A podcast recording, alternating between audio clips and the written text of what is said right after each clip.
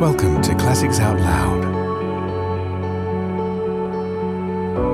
The Blue Castle by L.M. Montgomery. Chapter 19 Of course, the Stirlings had not left the poor maniac alone all this time, or refrained from heroic efforts to rescue her perishing soul and reputation. Uncle James, whose lawyer had helped him as little as his doctor, came one day and, finding Valancy alone in her kitchen, as he supposed, gave her a terrible talking to. Told her she was breaking her mother's heart and disgracing her family. But why? said Valancy, not ceasing to scour her porridge pot decently. I'm doing honest work for honest pay. What is there in that that is disgraceful?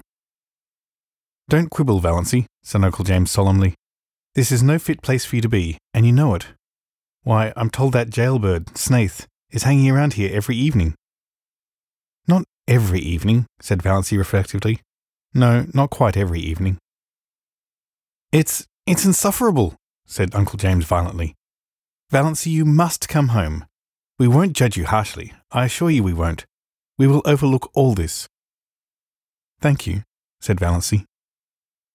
Have you no sense of shame? demanded Uncle James. Oh, yes, but the things I am ashamed of are not the things you are ashamed of.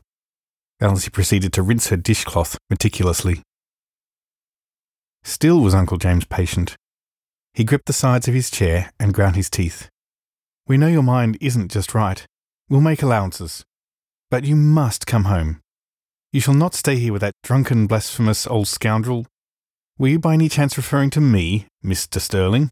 demanded Roaring Abel, suddenly appearing in the doorway of the back veranda where he had been smoking a peaceful pipe and listening to old Jim Stirling's tirade with huge enjoyment.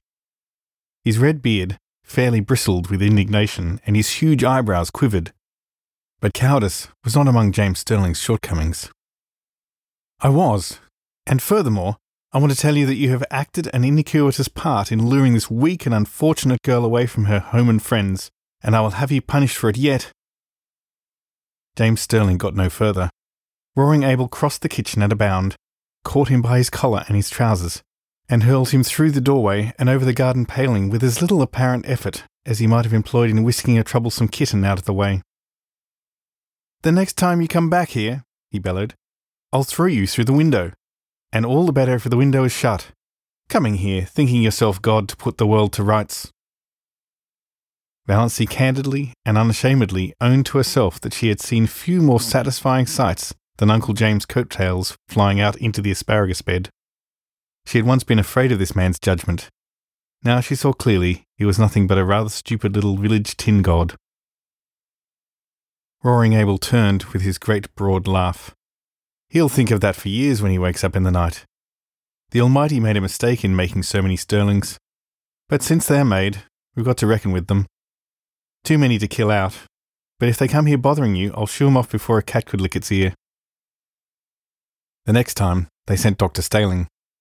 Surely Roaring Abel would not throw him into asparagus beds.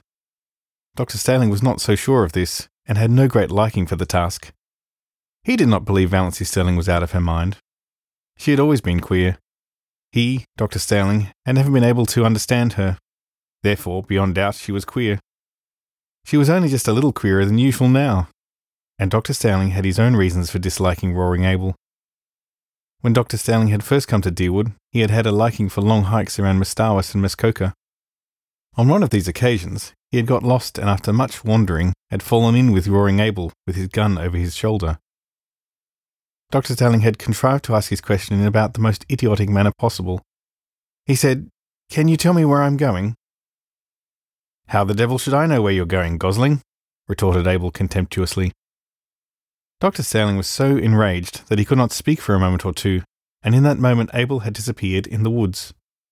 Dr. Stalling had eventually found his way home, but he had never hankered to encounter Abel Gay again. Nevertheless, he came now to do his duty.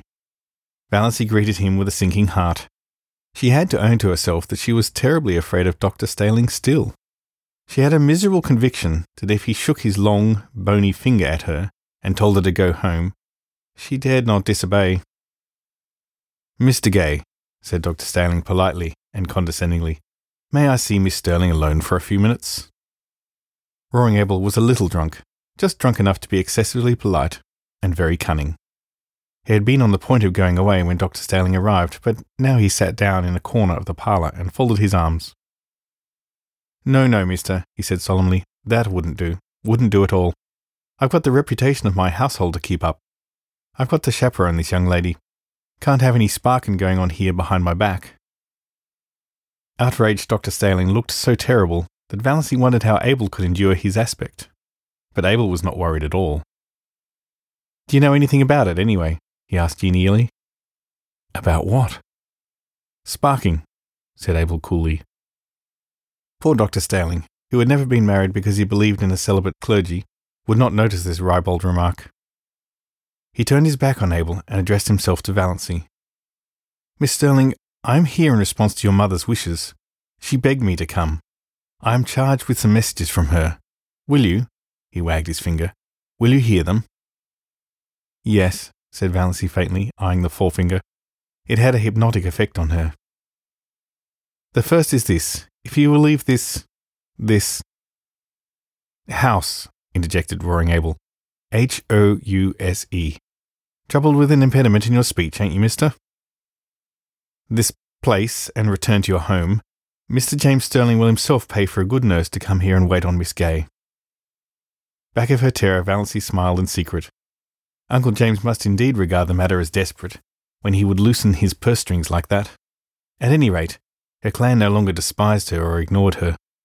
She had become important to them. That's my business, mister, said Abel. Miss Stirling can go if she pleases, or stay if she pleases.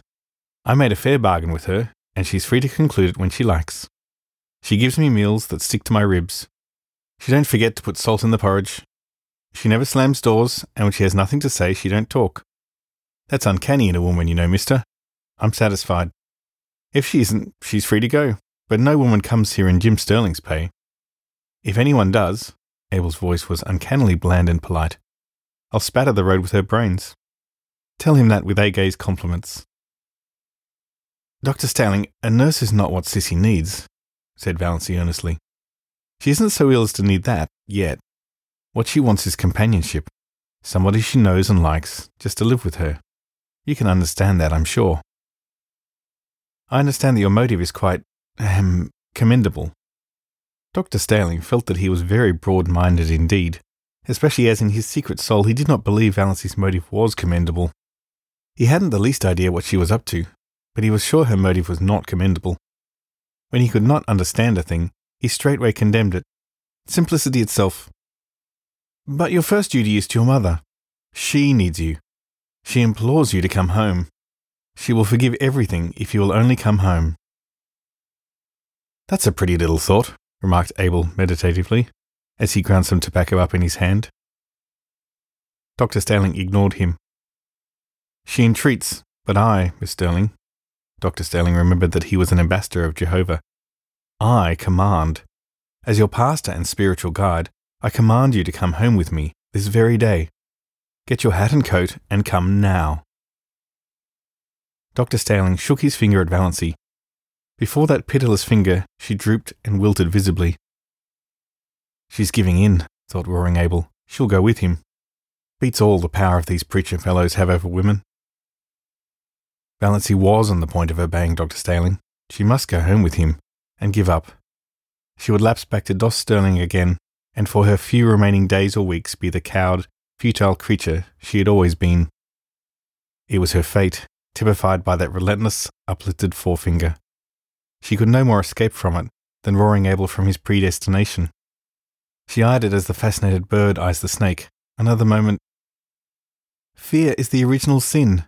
Suddenly, a still, small voice, away back, back, back of Valancy's consciousness. Almost all the evil in the world has its origin in the fact that someone is afraid of something. Valancy stood up. She was still in the clutches of fear, but her soul was her own again, she would not be false to that inner voice. Dr. Stalling, she said slowly, I do not at present owe any duty to my mother. She is quite well. She has all the assistance and companionship she requires. She does not need me at all. I am needed here. I am going to stay here. There's spunk for you, said Roaring Abel admiringly. Dr. Stalling dropped his forefinger. One could not keep shaking a finger forever. Miss Stirling, is there nothing that can influence you? Do you remember your childhood days? Perfectly, and hate them.